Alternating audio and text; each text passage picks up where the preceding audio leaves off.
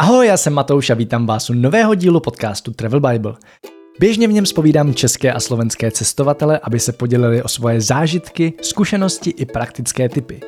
Dneska nás ve spolupráci s Rakouskou národní turistickou centrálou ale čeká poslední díl našeho rakouského seriálu prvním letošním dílu jsme se s Tomášem Hajkem podívali do zimního Salzburgu a jeho okolí, slyšeli jste o čartovských bězích, Mozartovo koulích i svařeném pivu.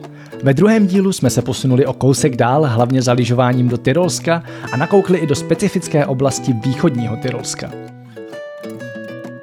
Tentokrát se opět s fotografem a novinářem Tomášem Hajkem vrátíme do zimního města. Zastavíme se totiž v mém oblíbeném Innsbrucku. Naláká vás i k bruslení na zamrzlém Weisensee, podíváme se k zasněženému okolí Aachense a nevynecháme ani naše oblíbené téma jídla. Odkazy i všechny ostatní díly podcastu Travel Bible najdete na travelbible.cz lomeno podcast. Pojďme na to! Pojďme do Innsbrucku, protože Innsbruck je takový město, který se dá vlastně navštívit při řadě různých příležitostí, protože je na trase do různých jiných eh, cílových destinací. A, a dá se tam vlastně zůstat třeba jenom na víkend a může to být moc hezký. A ať už jedete třeba na sever Itálie nebo, nebo, nebo pokračujete dál třeba do Švýcarska nebo někam, tak prostě Innsbruck stojí rozhodně za to navštívit. E, za mě jako největší zážitek my jsme tam strávili s dětma právě víkend a vlastně největší zážitek pro mě byl eh, ten kopec, který je prostě ta obrovská hora, která se tyčí na sever od, od, od toho města. To město samo o sobě je krásný, jo? ale eh, ten, ten kopec, prostě, který, který vás vyved, když vyjedete až do více než dvou kilometrů vlastně na to město a je to tak jako, že ta stěna je prostě jako kolma v podstatě a, a podíváte se dolů na to město, tak je to prostě nádherný, eh, jinak ten kopec se jmenuje Nordkete a je to je to prostě nádherný místo, kde když vám vyjde počasí, tak tam prostě krásně svítí sluníčko a hodíte si tam prostě aperol špric, eh, natáhnete si nohy a díváte se, jak kolem vás ten hrozný otřesný kopec sjíždí lyžaři, protože tam se dá, až ze zhora se dá lyžovat. A říká se, nebo někde jsem slyšel, že je běžný, že studenti e, innsbruští, e, když mají velkou přestávku hodinovou, tak prostě e, vezmou liže, sednou na šalinkartu, sednou do lanovky, vědou nahoru, jednou si to sjedou a jdou zase do, do školy. A mě to teda, mě, mě se tam, to se mě tam vlastně líbilo asi úplně nejvíc. Jinak Innsbruck sám o sobě třeba pro rodiny s dětma má úplně úžasnou alpskou zoo, která je právě za mě je boží v tom, že tam nemáte žádný jako tygry, lvy, slony a pandy, ale prostě jsou to, jsou tam jenom zvířata, který jsou jakoby místní, který žijou v těch horách nebo v té, v té přírodě okolo.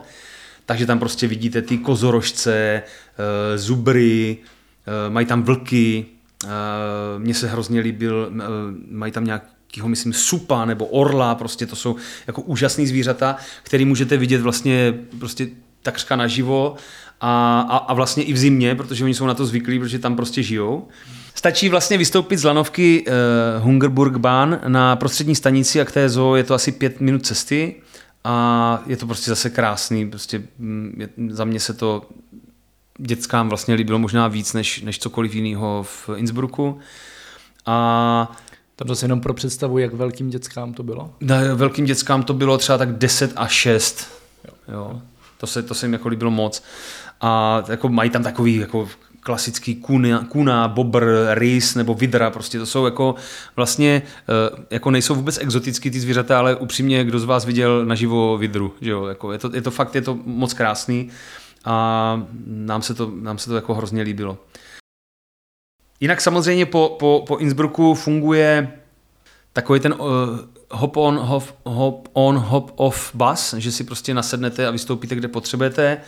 Uh, my jsme takhle třeba uh, dojeli do uh, takového, na takový zámeček, jmenuje Ambras, kde, který by, býval dřív sídlem císaře Ferdinanda II. Tyrolského a je to taková zase hezká prostě vycházka, je to jedna, jedna prostě změna aktivity, jde se tam přes krásný park, uvnitř je, je nádherný taneční sál, který teda úplně jako eh, je, je vyvedený ve dřevě, takže to i, i, i dětem, dětem se to vlastně hrozně líbilo, přestože tam jako necítili zatím žádnou jako tu zručnost těch, těch eh, lidí, co pracovali s tím dřevem a podobně. Eh, ten, ten sál je nově úžasně opravený, je to španělský sál. Dětem se mnohem víc líbil portrét jednoho z těch pánů dřívějších, který se jmenoval Petrus González a trpěl hypertrichózou, což znamená, že měl prostě chlupatý v obličeji, vypadal jak Yeti, jo? a je na, on, on je e, na, na vstupenkách, takže tam jsme se jako, u toho jsme strávili docela dost času, že jsme se furt dívali na toho chlupatého chlapa, který mu patřil ten zámek a bylo to vlastně hrozně jako příjemný zase a, a říkám, a pak jsme vylezli ven, zase sednete do toho autobusu, ten vás zase odveze zpátky do toho města. A pak, co, co možná jako e, je takový jako není to přímo v Innsbrucku, ale je to kousíček od Innsbrucku, je uh, Svarovského uh, Crystal World, který je vlastně na cestě zase domů nebo někam. Ale vlastně na odbočce do Cilertálu, pokud se správně pamatuju. Jo, jo, jo, jo, je to kousíček, je to kousíček plus minus, přesně tak. Je, je, to, je, to, je to moc hezký a, a zase se tam můžete prostě je to takový jako velký areál, není to jako jeden showroom, kde by do vás spali, jako kupte si tady hned ty naše věci, ale naopak je to prostě krásný, uh, takový jako velikánský areál, kde můžete prostě projít uh, různý vnější i vnitřní expozice a a vlastně můžete tam třeba fakt nakoupit dárky, na, na, když jedete domů nebo něco, prostě je to takový jako pěkný. Nám se to moc líbilo. Eh, je tam, je tam velký takový, jakoby, taková sekce pro děti právě, kde jsou různé eh, různý atrakce, prolízačky, eh, skluzavky, trampolíny, prostě bylo to úplně super, takže jsme tam děcka unavili, pak jsme je posadili do auta, oni usnuli a probudili se až doma. To je docela dobrý. dobrý typ. jak, jak umrtvit děti. No na všechny děti to samozřejmě nefunguje. Jako. Než se posuneme dál, pojďme si dát ještě malou zastávku v Tyrolsku, konkrétně u jeho největšího jezera Áchense. Po cestě z Česka ho najdete kousek před Innsbruckem, konkrétně sjedete z dálnice na křižovatce Wiesing, stejně jako byste odbočovali do Zillertálu, akorát pojedete na druhou stranu, v našem případě doprava. U jezera jste pak za necelých 15 minut. Co tam? Já chci v první řadě doporučit zdejší dny horkovzdušných balónů, které se tuhle zimu konají od 27. února do 5. března. Turecká Kapadokie to sice není, ale i tady většinou startuje víc balónů najednou, což ve spojení se zasněženými vrcholy a modrou hladinou jezera dává dohromady nezapomenutelnou epickou scenérii. Zároveň na vás ale u Aachence čeká spoustu příležitostí k zimním sportům mimo sjezdovku, včetně ski touringových tras, upravených běžkařských tratí, výletů na sněžnicích a ski alpových sjezdů – i tady, stejně jako v mnoha dalších částech rakouských Alp, najdete spoustu pravidelně upravovaných pěších tras. V oblasti Aachence konkrétně zhruba 150 km. Dá se tak obejít i část jezera. Zimní pohádkovou idylu si zas užijete v okolí odlehlé vysokohorské vesnice Steinberg am Rofan. Jestli se chcete dozvědět víc o alpské zimní přírodě, když teda nepočítám tu zoo v Innsbrucku, kterou už zmiňoval Tomáš, tady u Aachence máte skvělou možnost. Každý všední den se totiž v zimní sezóně můžete přidat na vycházku se strážcem Národního parku. Místo je potřeba si rezervovat aspoň den předem na webu aachence.com. Cena je na Rakousko celkem příznivých 18 euro na osobu, přičemž délka vycházky se pohybuje kolem 4 až 5 hodin. Samozřejmě i přímo nad jezerem najdete několik sjezdovek, nečekejte ale žádná velká střediska, kde i po několika dnech bude pořád co objevovat. Kdybyste výlety kolem Áchence chtěli spojit s lyžováním, raději vyraste do středisek ve zmiňovaném nedalekém Zillertálu nebo třeba jenom o kousek dál do menšího Alpbachtálu, o kterém jsem mluvil v minulém dílu. A teď zpátky k Tomášovi. Co se mně líbí, ty jsi s dětma a i bez dětí vlastně zažil v zimě docela dost aktivit, které nejsou lyžování, protože spousta lidí to má, takže jako hele, jedeme lyžovat a nic jiného není. A ono, co si budeme povídat, když pak jsi někde na týden, tak je jako fajn si dát den off, kdy neližuješ a vlastně zažiješ něco jiného. A mně přijde v tomhle Rakousku úplně skvělý, že toho nabízí hrozně moc. A zmiňoval si jezero Weizenze, který je kousíček od celkem známého Nasfeldu. Mm-hmm, mm-hmm. Já vlastně musím říct, že vlastně postupně, postupem času přecházíme vlastně k zimním aktivitám, které nejsou lyžování. Vlastně se postupně jakoby rodíme do různých jiných aktivit, ať už jsou to prostě příspřežení, nebo je to, jsou to třeba sněžnice, to mně přijde, že je úplně jako neobjevená pro nás, teda samozřejmě já chápu, že spousta třeba posluchačů mají se sněžnicema velké zkušenosti, ale pro mě je to prostě úplně úžasný pohyb eh, v té zimní přírodě a vlastně to hrozně miluju. A, a musím říct, že se to líbí i dětem, že to vlastně, že mě to překvapilo, že to je furt chození, ale je to prostě chození ve sněhu a když máš ty velké boty, že jo, a když máš ty velké boty nebo ty sněžnice, tak to prostě je jako super, že se to jako nepropadá a vlastně pro, pro děcka je to taky. A, a můžeš se tím dostat na atraktivní místa, kam by se třeba nedostal, jinak nedostal. My teda neděláme, ne, nejezdíme na běžných uh, jako běžkách, to neumíme, bohužel. Já vždycky zůstanu no, na místě. se naučit. No právě bych, bych hrozně jako chtěl, ale, ale nemám vlastně žádného dobrého učitele. A to, to je třeba pohyb, který mě dává prostě velký smysl. Jo? Eh, vlastně mě dává mnohem, začíná mi dávat mnohem větší smysl pohyb na běžných běžkách nebo teda těch vlastně klasických lyžích, než na sjezdovkách. A, eh, a, a do toho jsme eh, já třeba mám hrozný strach na, na takových těch sáňkařských dráhách, jo.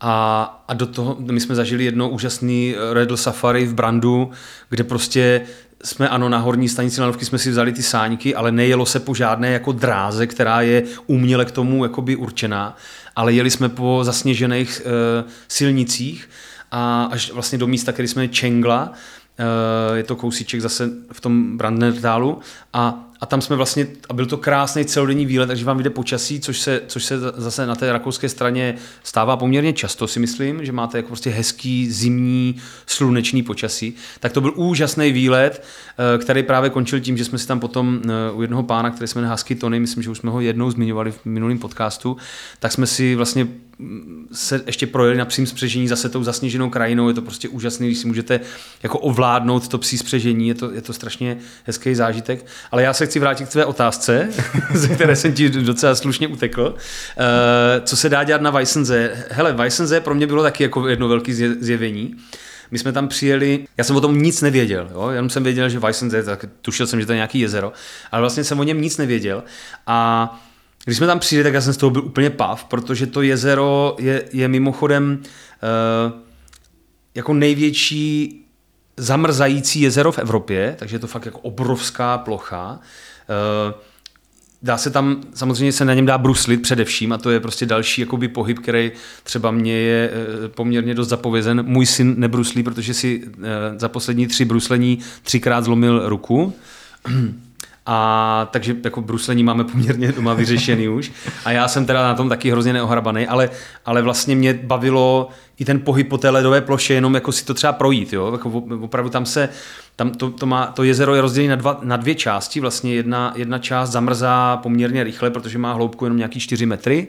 A druhá část často nezamrzá vůbec, takže vlastně a uprostřed vede, vede přes to most, takže si říkáte, tyjo, já tady jdu po něčem, co je sice zamrzlý, ale tady je, tady je jako voda. Eh, na druhé straně, takže je to takový jako zvláštní pocit. A je to způsobený tím, že ta druhá část, ta nezamrzající, má nějakých 100 metrů hloubky, takže tam prostě než to promrzne ta voda, tak je to mnohem jako komplikovanější. Nicméně na té zamrzlé části se bruslí a bruslí se tam jako ve velkém stylu. Uh, jsou to jako desítky lidí, stovky lidí, a, a, ale nevadí to, protože to jezero je obrovský, máte vlastně ko, kolem dokola je trasa, která má několik kilometrů, a takže to může být prostě nekonečná výšťka v kulise těch prostě úžasných hor kolem. Takový o dost lepší Lipno, řekněme. Eh, hele, na Lipně jsem nikdy nebyl, to je někde v Čechách, ne, myslím. My, tam, my, my tady... tak, tak z Brna to je daleko. Z Brna, z Brna to je dál než do, na, na Weissence, bych řekl možná. Eh, ne, ne, ne, dělám si legraci. Ne, a řekl bych, že to je hodně podobný, že na Lipně vlastně dělají velmi podobnou věc, ale tady, to, tady máš jako kolem uh, ještě prostě ty obrovské hory. Uh, takže, takže to, to je prostě zážitek, který zase jako stojí rozhodně za to vidět, protože prostě um, je to jako, jako krásný, krásný pohyb a kromě toho, když se tam dostanete hm, někdy v lednu, jeden z víkendů v lednu se tam děje něco, co šlo vlastně úplně mimo moje chápání. A sice to, mě, to ty městečka, ty vesnice kolem toho jezera se promění jako v, holand, v holandskou enklávu. Najednou je tam prostě, jako jsou tisíce holandianů, kteří, prosím, protože jim už nezamrzají kanály v Holandsku, ty jejich vodní kanály, myslím teďka, na kterých oni jsou zvyklí bruslit a dělají takový to, to rychlo bruslení, mají ty eh, brusle s těma dlouhýma, dlouhýma nožema a, a, a dělají všechny ty disciplíny, jako že závodí prostě nejenom na, na dlouhé vzdálenosti, ale taky třeba v družstvech a podobně, tak eh, tak tohle se přesunulo teďka právě na to Weissense a jednou za rok se tam takhle prostě sejdou tady ti holandští machři na, na bruslích a mají tam, eh, kromě různých drobných závodů, tak tam mají i vlastně alternativu pro závod, který se jmenuje závod přes 11 měst, holandských, takže tam prostě simulují několik stovek kilometrů dlouhý závod na tom jezeře a, a holandština je tam prostě, tam mluví jako, holandsky se tam mluví víc než, než německy. A, Jinak oni to, oni holanděni eh, to jezero objevili někdy eh, po roce 87, kdy se tady na tom jezeře natáčel film s Jamesem Bondem. Tenkrát se tam natáčel, myslím, že to byl Dech života eh, a Jamesa Bonda hrál tenkrát Timothy Dalton. A tam se zrovna odehrává scéna, kdy, kdy on utíká z, jakoby z Československa, to ještě má takový, takový hezký spojení s, s Českou republikou, že kde James Bond přešel hranici z Československa do Rakouska a, a vlastně jede z těch kopců se, se dostane uh, s autem až na, na to jezero vlastně a po té, eh, po té, po té hladině toho jez, zamrzlého jezera klouže vlastně a utíká jakoby československé policii, tak to bylo takový hezký. A tenkrát vlastně to byl že, světo, světo, celosvětový jakoby film a holanděni tenkrát přišli na to, že existuje někde taková obrovská zamrzlá plocha, tak se od té doby tam začali jezdit a vlastně je tam, je tam dokonce, já jsem se tam potkal s člověkem, který se jmenuje, eh, který se jmenuje Norbert Young a je to takovej, doufám, že ještě žije, protože už je to nějakou dobu, co znám byl, ale byl to prostě pán, který eh, má funkci Ice Meister a stará se vlastně o ten let, připravuje pro, pro ty závody ten let na ty, eh, na, pro, pro ty holanděny připravuje ten let, aby byl jako dokonalej. Jo. Takže oni tam jakože jezdí takovou tu rolbou prostě. No, myslím si, že on tam, on má, tam, má tam i nějaký stroje, který má právě to, jako odmetá sníh a dělá vlastně tam ty trasy, jo, po kterých jezdíš, abys byl jenom jako v ledu. A tam se vám právě může stát taková úžasná věc, že jedete a ta, eh, jak je ta voda průzračná, tak jedete vlastně jako byste jeli po skle. Jo? A to je teda, to byl pro mě jako další zážitek, že prostě jedete po skleněné úžasné ploše a vidíte jakoby do, do hloubky, jo, pod, pod tu hladinu. Zamrzlý pstruhy tam. Takže to no, tam zamrzlý pstruhy si úplně nevybavuju, ale vím, že tam bylo prostě strašně, jako, že to bylo hrozně krásný, aby to vlastně ten pocit, než si hlava uvědomí, že jako nepropadnete, eh, je, je, jako, je, je, je dobrý, no. To bylo pěkný.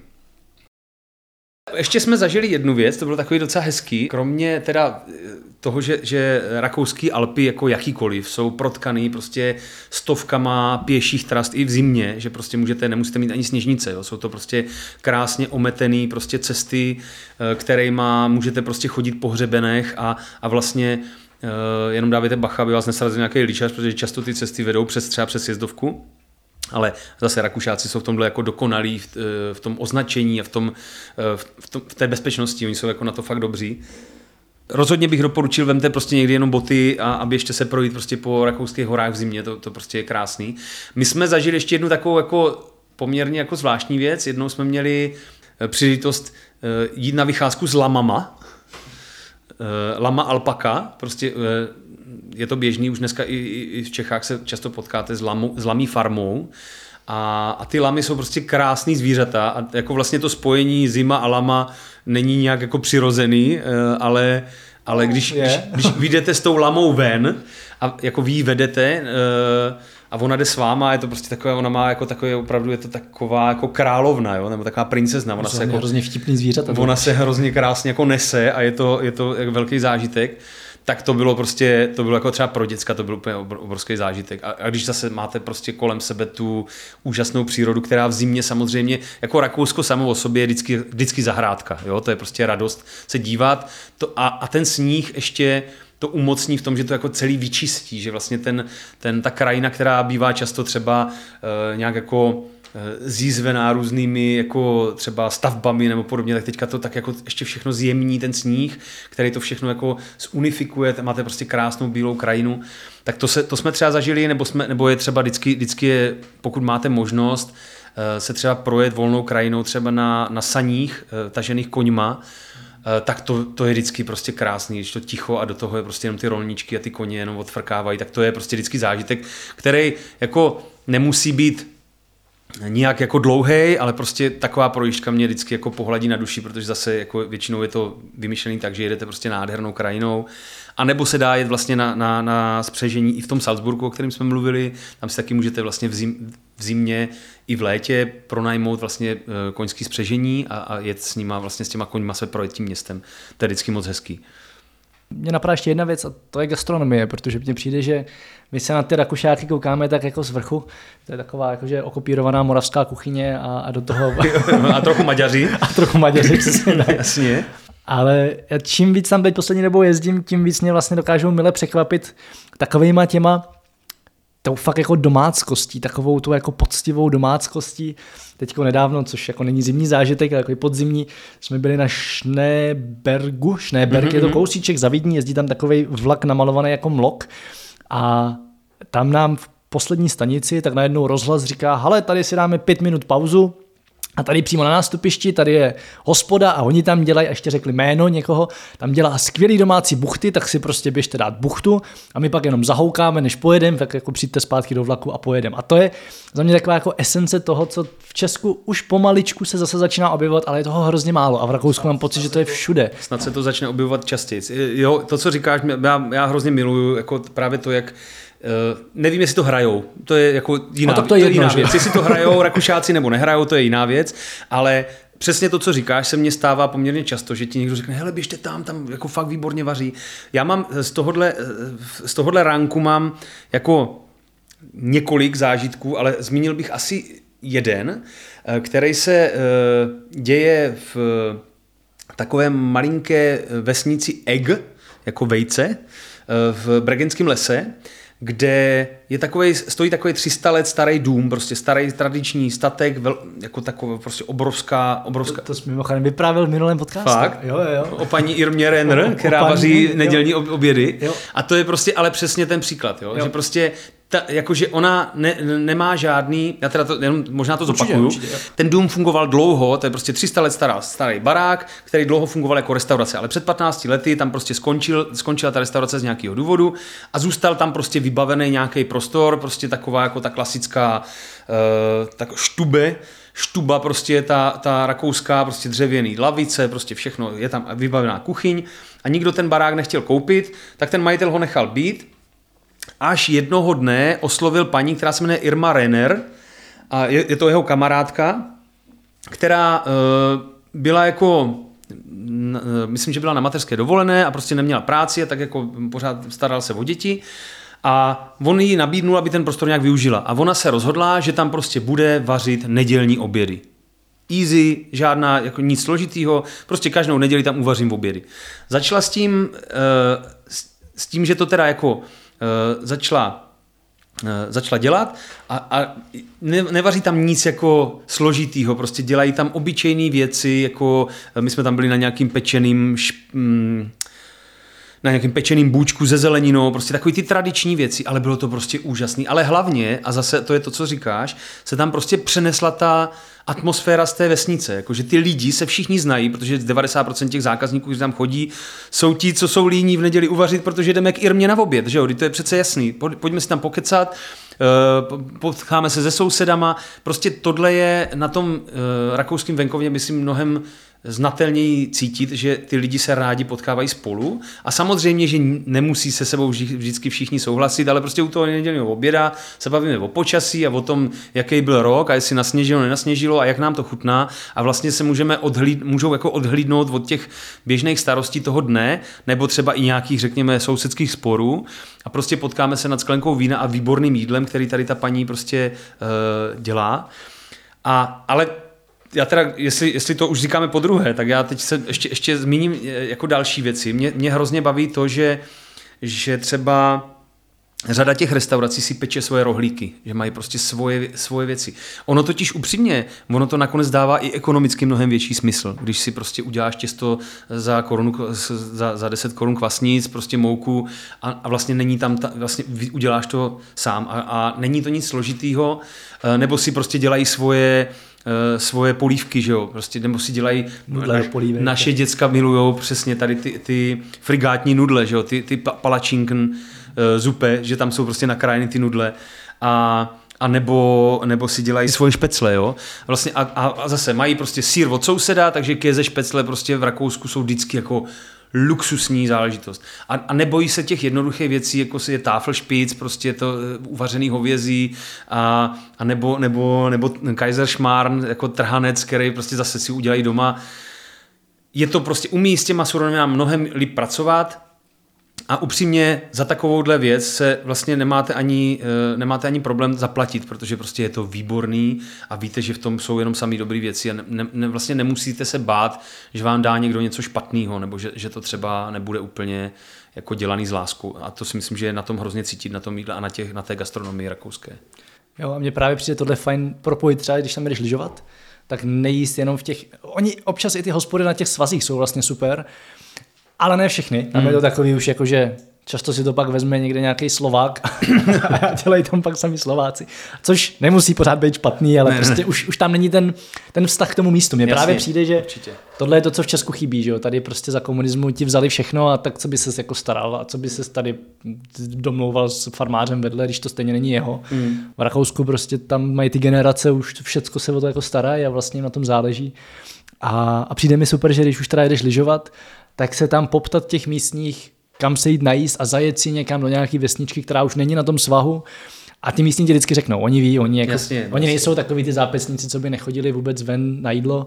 Oni se jako, myslím, že Rakušáci všichni si rádi občas takhle zajdou na ten nedělní oběd hmm. a rádi tě pošlou a, a přijde mi to super, jakože zase jak tu zemi poznat a možná trošku změnit ten názor na tu gastronomii, protože může být fakt skvělá, přesně jak říkáš, taková jako domácká a dobrá. Určitě, určitě. A ono totiž teda to, to souvisí i s tím, jako vlastně jaký místo si vybíráš na ten pobyt, ať už je to prostě teda lyžovačka nebo, nebo cokoliv jiného. Uh, nám se několikrát stalo, že jsme prostě se dostali i do míst, kde vlastně třeba jsme lyžovali jenom s místníma, a to je takový městečko nad, eh, nad městem, který se jmenuje Schwarzenberg, je to ve Vorarlbergsku a tam nahoře je, je místo, které se jmenuje Unzerený Dere a je to prostě pár kopečků, kde třeba jako já nepotřebuju nutně jako černou sjezdovku, nebo jako mám, navíc mám strach, že se zabiju a, a moje žena má strach, že se zabijeme my všichni ostatní.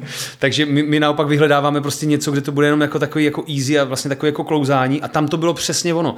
My jsme tam byli vlastně jenom my čtyři a dvě třídy místní školy a jinak tam nebyl nikdo. A to, to středisko bylo, a pořád jste v Alpách, pořád jste ve dvou tisících metrech, a tam právě na tom svahu zase má tu hospodu někdo místní, takže si tam nedáte prostě ty uh, obligátní všechny stejné věci, ale prostě on tam vaří, vaří mu tam paní, která tam každý den vyjede ráno tou lanovkou, nebo tam teda zůstávají, protože ta lanovka je samozřejmě později, než oni by potřebovali mít uvařeno. A, a vaří tam ty je, její jako suprový věci. Jo? A, a, a, v ten moment to máte vlastně spoje, krásně spojený ten jakoby sport, ten pobyt v těch zimních horách, tu domácí kuchyni a ještě to bylo super v tom, že tam neměli sněžní děla, takže tam prostě se lyžovalo jenom na, přirozeným, na přírodním sněhu, což mě přišlo vlastně úplně úžasný, že to bylo takový jako, jako takový jako hezký. Tak já ti moc děkuji za povídání. Matouši, bylo to, bylo to zase radost, jako vždycky. Děkuji taky za pozvání a doufám, že se eh, brzo potkáme třeba ještě nad nějakým jiným tématem. Tak jo, připomínám, že odkazy a všechny další díly podcastu Travel Bible najdete na travelbible.cz lomeno podcast. Pokud podcast Travel Bible ještě neznáte, určitě si puste některou z běžných epizod, kde spovídám české a slovenské cestovatele a čeká vás z nich hlavně spousta historek z cest, ale i hromada praktických typů a zkušeností. Do konce roku vás čekají ještě minimálně dva díly a máte se určitě na co těšit. Za sebe můžu pro začátek doporučit třeba jednu z epizod s fotografem a profesionálním cestovatelem Pavlem Svobodou, rozhovor s Evou Kubátovou, autorkou Mexikopédie, nebo třeba rozhovor s filmařem, polárníkem a publicistou Petrem Horkým. Aby vám neutekly další díly, přihlaste si odběr na Apple Podcast, Spotify, Pocketcast či kdekoliv, kde posloucháte své podcasty a budeme rádi, když nám tam necháte krátké hodnocení. Zatím čau, cestujte a těším se v příštím dílu naslyšenou.